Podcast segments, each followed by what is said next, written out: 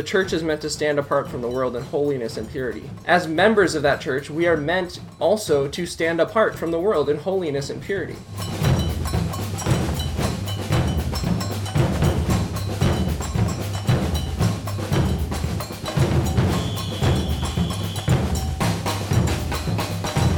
Hey, everybody, welcome back to the Serving Christ in Healthcare podcast.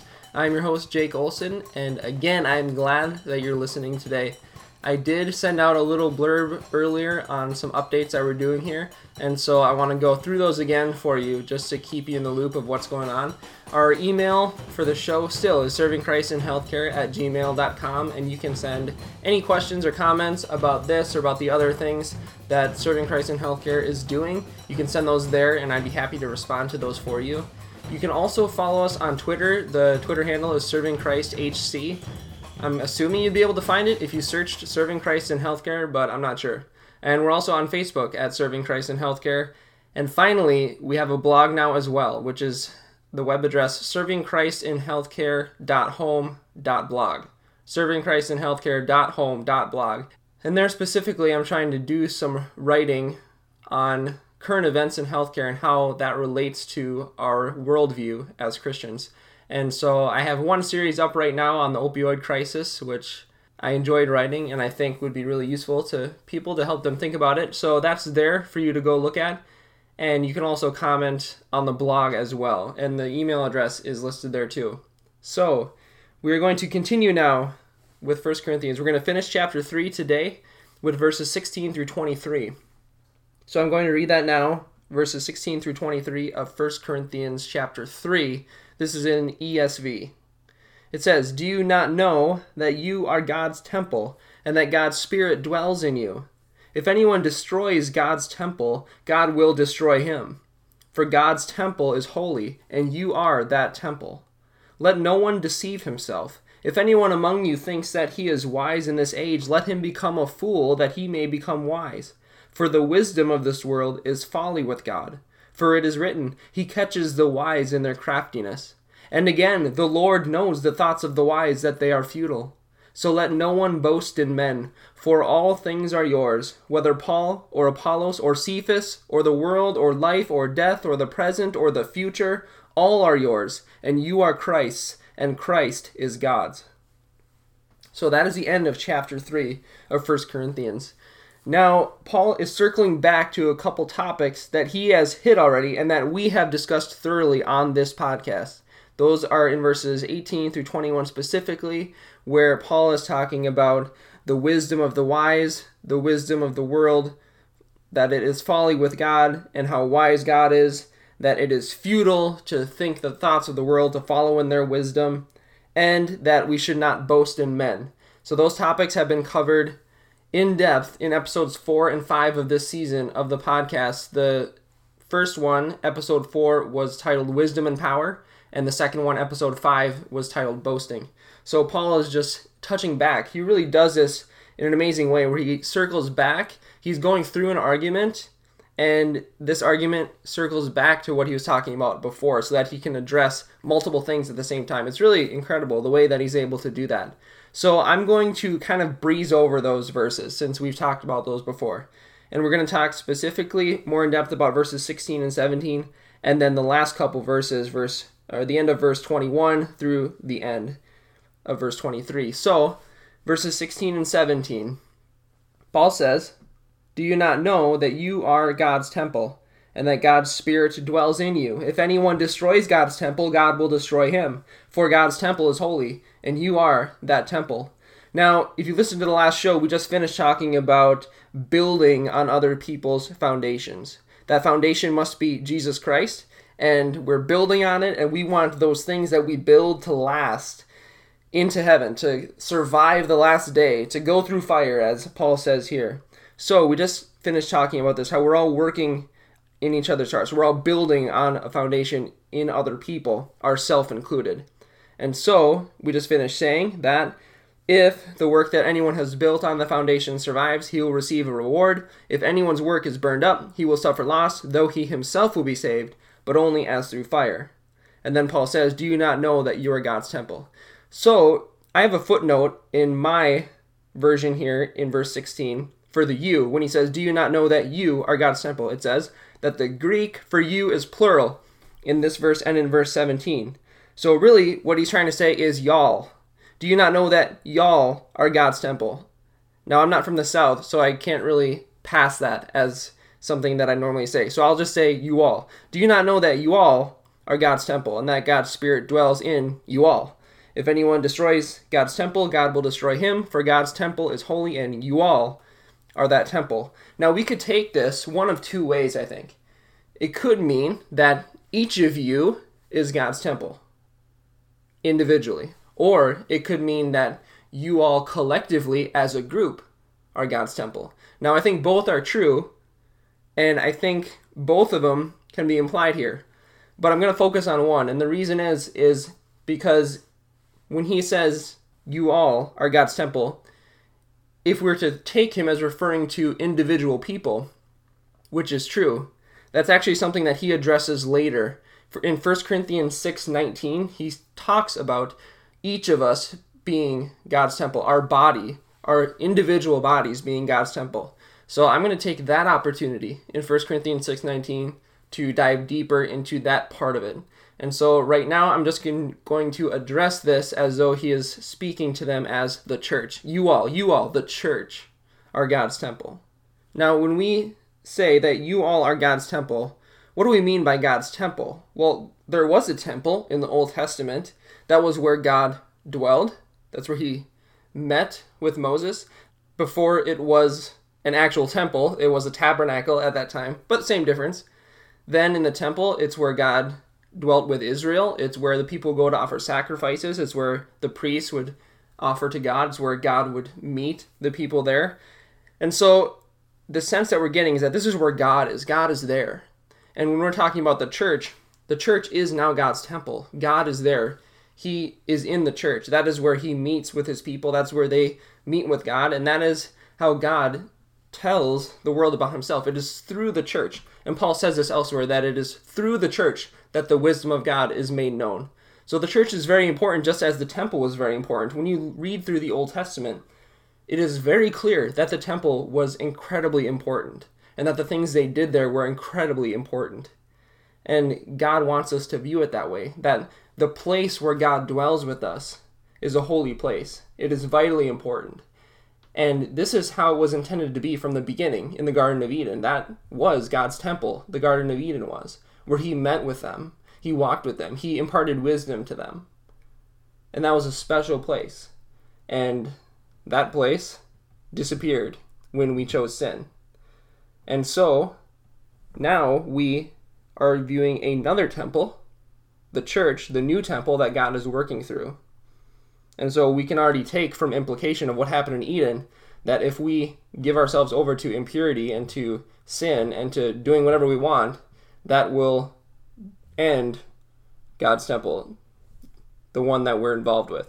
That will do damage to God's temple. That will end, that will sever communion with God if we're living in sin. That's just one implication we can get from the Garden of Eden. But here, the church is God's temple. God's Spirit dwells in the church. If anyone destroys the church, God will destroy them. This is what happened in Eden. Adam and Eve, they destroyed God's temple because of their sin. Therefore, God destroyed them. He gave them over. They were now in sin, they were in bondage and slavery. They were cast out of the Garden of Eden, which was God's temple. They were cast out of the temple. So God destroyed them for destroying God's temple. Now, the temple in the Old Testament as well. The temple was destroyed, and God eventually had revenge on the enemies that destroyed the temple. Babylon was destroyed. And Babylon is used as an image of the evil in the world. In Revelation, Babylon is what's getting destroyed. So God takes vengeance on those who destroy his temple, who destroy his church. It says, For God's temple or his church is holy, and you, as the church, are that temple. So, the point Paul's making here is the importance of the church, how valuable it is. And this can be instructive for us just aside from healthcare, but just how important the church of God is. The church when we become saved, we're saved into a, a universal church, right? But we also have our individual churches. Now, it is through the church, through these collection of churches, that God is wanting to make himself known in the world. The church is meant to be a symbol of purity and holiness. It's, supposed it's supposed to be set apart from the world and a light to the world. Right? We are a light. Let your light shine that they may see your good works. Or Jesus says, This is how they will know that you are my disciples if you love one another. Well, we can't love one another when we're by ourselves. We love one another when we are a part of the church, when we are gathering with people in Jesus' name. Being part of a church is incredibly important. Not to mention just being at church, which a lot of people neglect. But being a participant in a church, being a member in a church, devoting yourself to the church, to build each other up, to as a group of people serve Christ and be a witness to the outside world and also to advance the purposes of God in the world. That's what the church is meant to do. We're not meant to do this as individual Christians. God saved us into a group of people. That group of people is the church. That church is God's temple. It is where He dwells, it's where He lives, it's where He manifests Himself. And it is through the church that God is making His wisdom known to the world and to the unseen world, the angels and demons. Paul says that God is doing that through the church. He's putting demons to shame through the church. That's crazy. But that's what he's doing through the church that we get to be a part of. So he's highlighting the importance of the church. And we're playing off of this previous section where Paul's talking about building on people's foundations. You know, we have the foundation of Jesus Christ in our hearts, and we are building upon that. Other people are building upon that to build up, to honor Christ, to give glory to Him. And so Paul is saying this is another reason to take care in how you do that because as a church, we are God's temple. It is holy. We need to build in a way that would honor Him. So that's the first point. Now, Paul jumps into the let no one deceive himself. If anyone among you thinks he is wise in this age, let him become a fool, that he may become wise. For the wisdom of this world is folly with God. For it is written, He catches the wise in their craftiness. And again, the Lord knows the thoughts of the wise that they are futile. So let no one boast in men. So that that's the point Paul's making. That's why he's bringing this out, is because they were boasting in men. We saw this earlier on. They were boasting in which leader they were following. And Paul is telling them, you as a whole are God's temple. You are a church. You are the church. Right? No reason to boast in your leader. That's what fools do. That's what the world says you should do. Is oh, this guy is great. We're going to follow him. This guy's got it together. We follow him. We are with him he's my friend, he's my dad, all this other stuff, you know. People are boasting in these things. That is what the world does. The world does that because they are not part of the church. They do not realize that the church as a whole, as a group of people, they're the ones that are honoring God as a group. So let no one boast in men. We are one church. We are God's temple. He is dwelling with us. So I think that's why Paul puts in this little section on wisdom again. He's tying it back to what he was talking about earlier to bring that in, and then also to use it as the ground for saying, Let no one boast in men, because they're foolish. Right? Men, men of the world are foolish. The wisdom is from God. And we shouldn't boast, we shouldn't divide the church by our boasting in certain people, because we are one church. We should be united. We are God's temple. If we are destroying God's temple, the church, in who we're boasting in, that's a problem. As we have seen in this passage and in the Garden of Eden and in the Old Testament altogether. So, then going on, he says, So let no one boast in men, for, so this is a because, because all things are yours, whether Paul or Apollos or Cephas or the world or life or death or the present or the future, all are yours. You are Christ, and Christ is God's. So, his reason then for saying, do not boast in men, this is another reason. We already had one earlier. The earlier one was, do not boast in men because you are one church. You are one people. Do not divide yourself by who you're following. The next reason he gives, he says, so let no one boast in men, for, or because, all things are yours. What does he mean, all things are yours? Well, he clarifies it for us. He says, whether Paul or Apollos or Cephas or the world or life or death or the present or the future, That's all yours. How is Paul mine? How is the world mine? How is life and death mine? How is the present or the future mine? Well, he answers that by saying that you are Christ. By virtue of the fact that we are Christ and all is his, all is ours.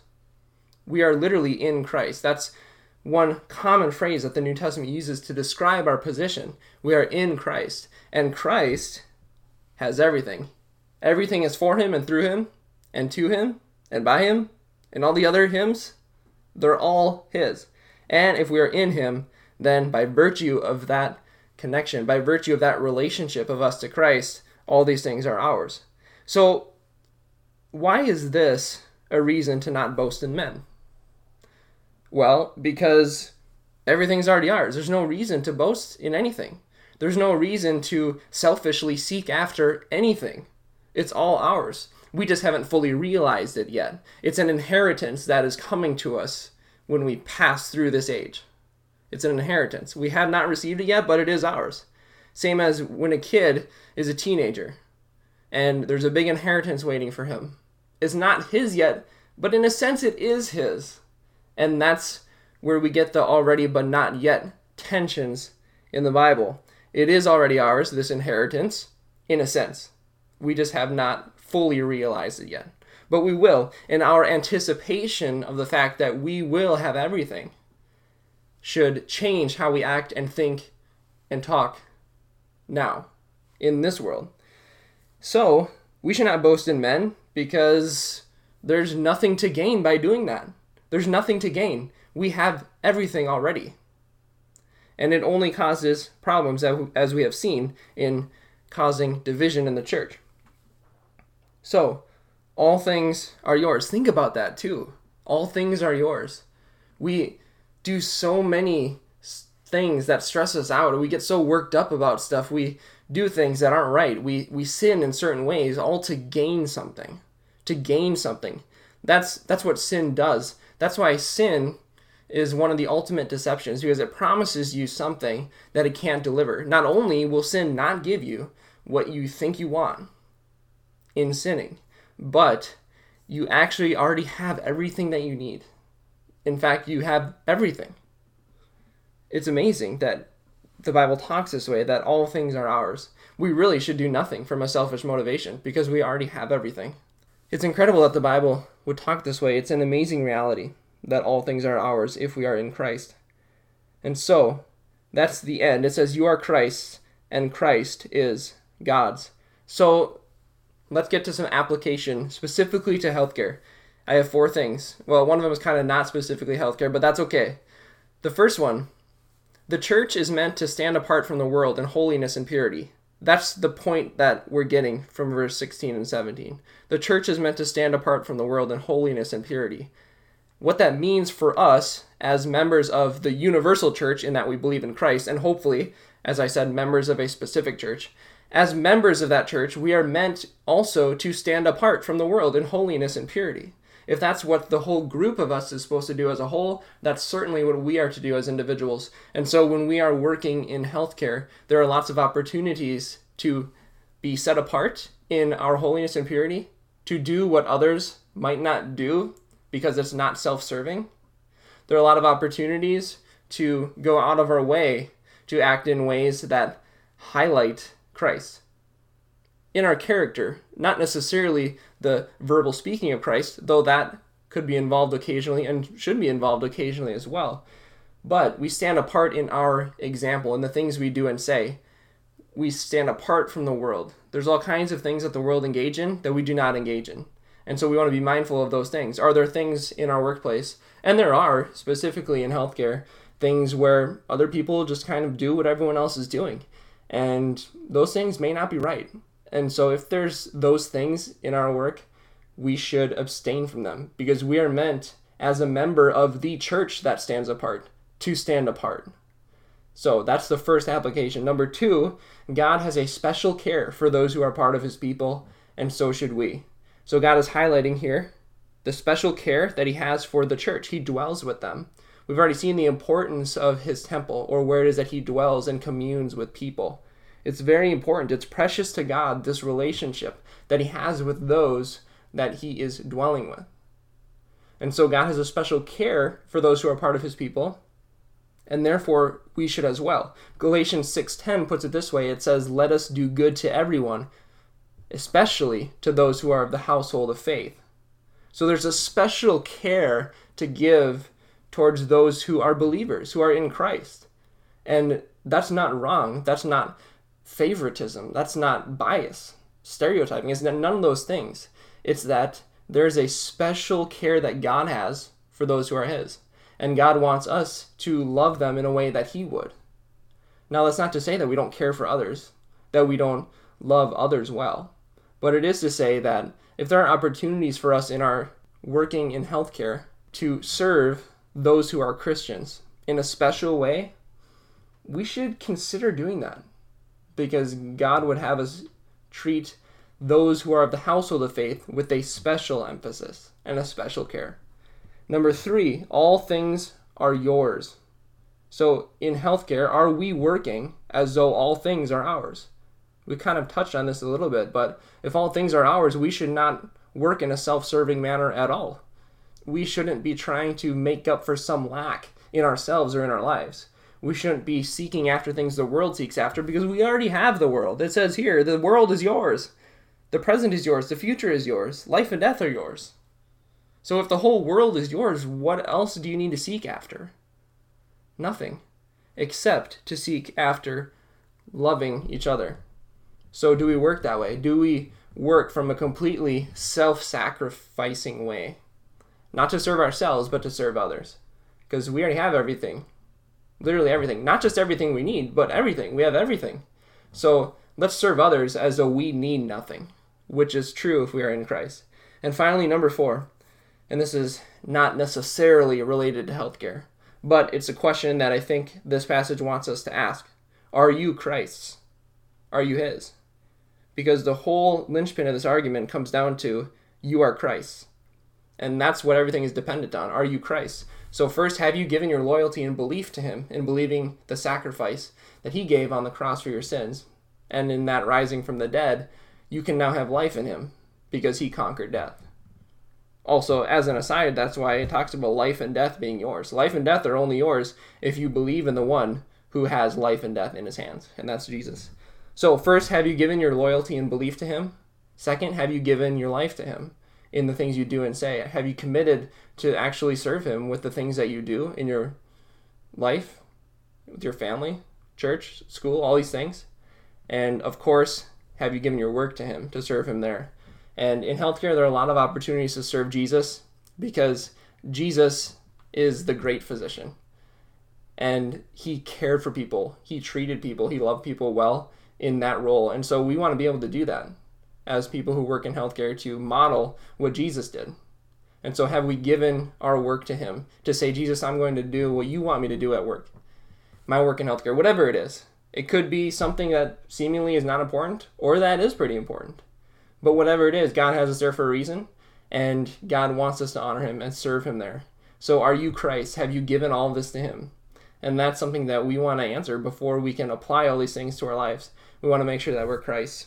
So that is the end of 1 Corinthians chapter 3. Congratulations, we made it and we're going to continue going. And as you read ahead in 1 Corinthians, you're probably seeing some passages that you're thinking, oh, there's no way that he can get something out of that for us. And I accept that challenge, and we will try. We will try very hard. So thank you for listening to Serving Christ in Healthcare. Email again for the show is servingchristinhealthcare at gmail.com. Follow us on Twitter at servingchristhc or on Facebook, Serving Christ in Healthcare, or on the blog at servingchristinhealthcare.home.blog. Thank you for listening and God bless your work.